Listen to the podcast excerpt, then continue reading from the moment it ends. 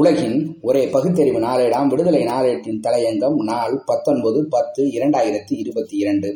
பண்டிகைகளின் பெயரால் பணமும் உழைப்பும் பால். பண்டிகை என்ற பெயரால் மக்கள் கடினமாக உழைத்து சம்பாதித்த பணமும் காலமும் உழைப்பும் பாலாவது பற்றி யாருக்கும் கவலை இருப்பதாக தெரியவில்லை. மாதம் தவறினாலும் பண்டிகைகள் தவறுவது கிடையாது. இந்த ஒரு மாதத்தை எடுத்துக்கொண்டால் கேட்கவே வேண்டாம்.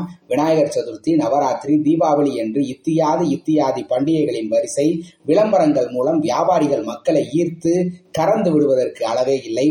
ஆயுத பூஜை முடிவடைந்தது. பூ மற்றும் மாலை நாலு கோடி மக்கள், வாகனங்களுக்கு படங்களுக்கு எட்டு கோடி மாலை, ஒரு மாலை ஐம்பது ரூபாய் என்று வைத்தால் கூட நானூறு கோடி ரூபாய்.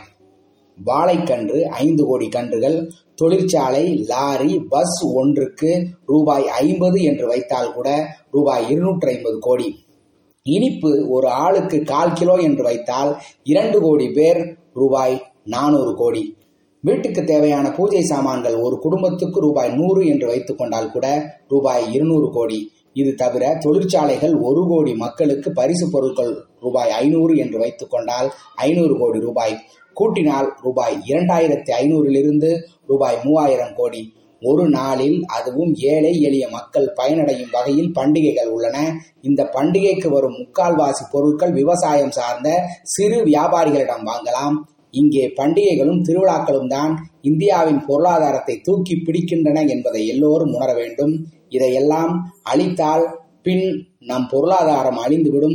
பிறகு ஆப்பிரிக்கா நாடுகள் போல நாமும் நமது பாரம்பரியத்தை இழந்து மேற்கிந்திய நாட்டினரிடம்தான் கையேந்தி நிற்க வேண்டும். கடவுளை கும்பிடும் போது பல பேர் வாழ்வார்கள், முக்கியமாக விவசாயிகள் மற்றும் வியாபாரிகள் நலமுடன் வாழ்வார்கள். இவ்வாறான பதிவுகள் சமூக ஊடகங்களில் பெரும் அளவில் பகிரப்படுகின்றன. மேற்கண்ட சமூக வலைதள பதிவு மூலம் வியாபாரத்துக்குத்தான் பக்தி என்பது வெளிப்படையாகிவிட்டது.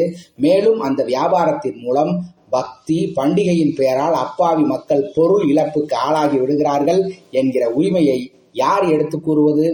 இந்த வியாபாரத்தின் மூலம் நுகர்வோர் பெற்ற பயன் என்ன என்று கேள்வி எழும்போது பதில் சூன்யமாகி விடுகிறது.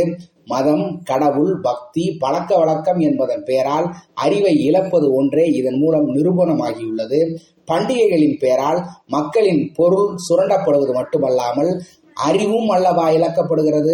பகுத்தறிவின்றி மக்கள் பால்படுத்தப்படுகிறார்கள் என்பதுதானே உண்மையிலும் உண்மை.